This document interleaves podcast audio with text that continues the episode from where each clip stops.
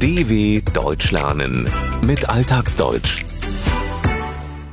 Wochenende in Deutschland. Auf einen freien Samstag und Sonntag freuen sich die meisten. Dann können all die Dinge gemacht werden, die man in der Woche nicht schafft. Doch eigentlich sollte man sich wirklich mindestens einen Ruhetag gönnen. Endlich Wochenende, endlich hab ich frei, endlich keine Arbeit, Feierabendzeit. Endlich Wochenende. Das denken sich die meisten, wenn sie freitags das Büro verlassen und einen arbeitsfreien Samstag und Sonntag vor sich haben.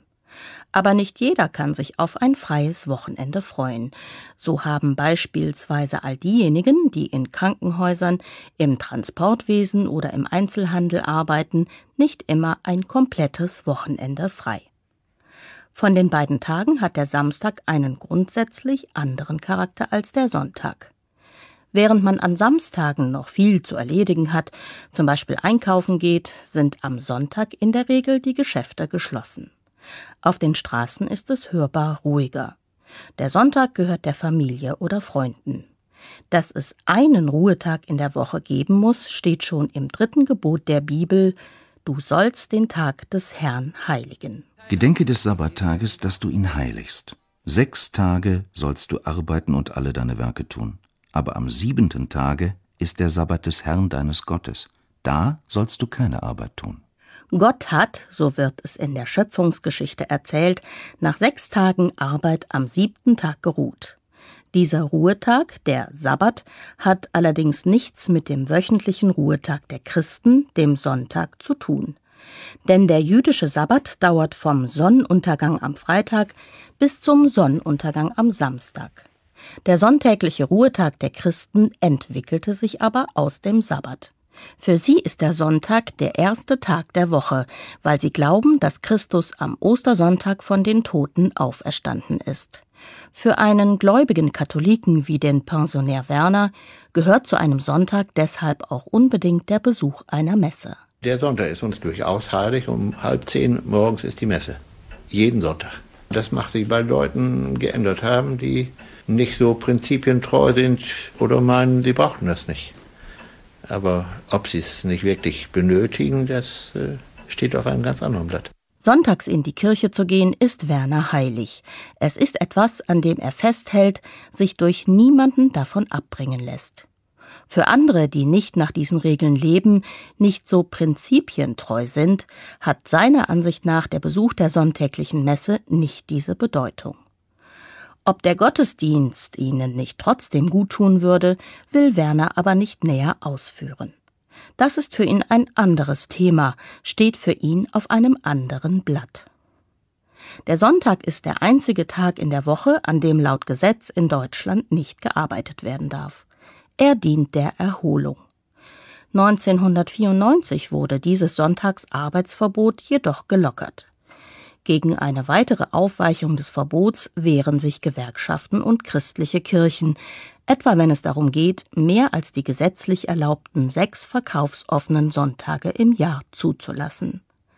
Dann dürfen Geschäfte ein paar Stunden öffnen. Für die meisten gehört heutzutage der Besuch einer Messe nicht mehr zum Sonntag.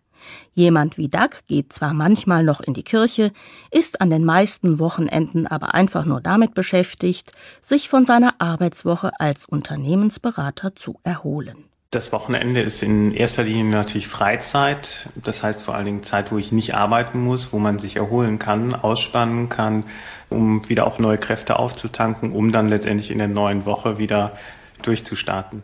Nach einer arbeitsreichen Woche will sich Doug am Wochenende hauptsächlich in erster Linie ausruhen. Denn so gewinnt er neue Energie, kann Kraft tanken oder, wie er es umgangssprachlich formuliert, auftanken und durchstarten, mit Energie und voller Elan die neue Arbeitswoche beginnen. Es ist so wie bei einem Fahrzeug, das mit Treibstoff befüllt, betankt wird, um weiterfahren zu können. Allerdings gibt er einschränkend auch zu: Häufig ist es dann so, dass man Samstag doch noch mit Einkäufen beschäftigt ist und der Sonntag dann wirklich der einzige Tag ist, wo man sich ausruhen kann, wo man entspannen kann, irgendwas mit Freunden unternehmen kann. Und dann ist es wirklich ein Überwinden des eigenen Schweinehundes, dann äh, trotzdem mal joggen zu gehen oder wirklich Sport zu machen.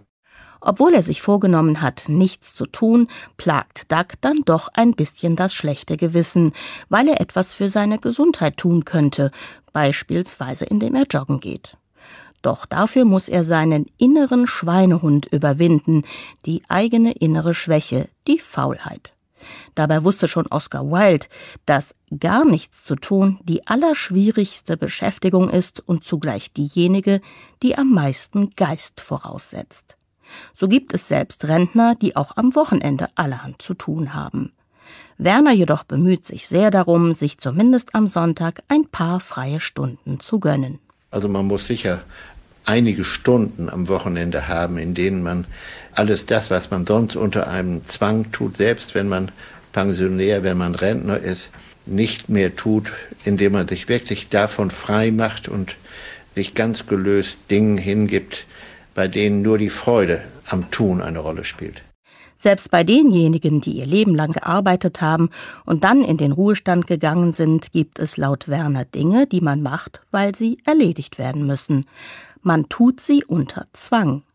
Dabei sollte man sich seiner Ansicht nach am Wochenende von einem derartigen Zwang lösen, sich frei machen. Denn dann kann man Dinge tun, die einem Spaß machen. Man kann sich ihnen hingeben, zum Beispiel einem sonntäglichen Brunch in einem Café oder in einem Restaurant. Der deutsche Autor Sven Regener nimmt diese deutsche Vorliebe ein bisschen aufs Korn. In seiner Lehmann-Trilogie lässt er seinen Protagonisten Frank Lehmann seine Abscheu über die Menschen zum Ausdruck bringen, die sonntags stundenlang beim Brunch zusammensitzen. Der Frühstücker, dachte er zerstreut, ist ja der Feind an sich, und es ist sonntags immer Frühstückszeit, dachte er, jedenfalls bis siebzehn Uhr. Es sollte Pflicht und moralischer Anspruch der Besitzer bzw. Betreiber von Restaurants sein, diese Restaurants von den Frühstückern als solchen fernzuhalten, denn das sind die allerunerträglichsten Menschen überhaupt. Wenn man es genau bedenkt, ist eigentlich der Sonnabend bzw. Samstag der schönste Tag in der Woche. Denn man hat den Sonntag noch vor sich. Doch wenn er dann da ist, möchte man alles auf einmal machen.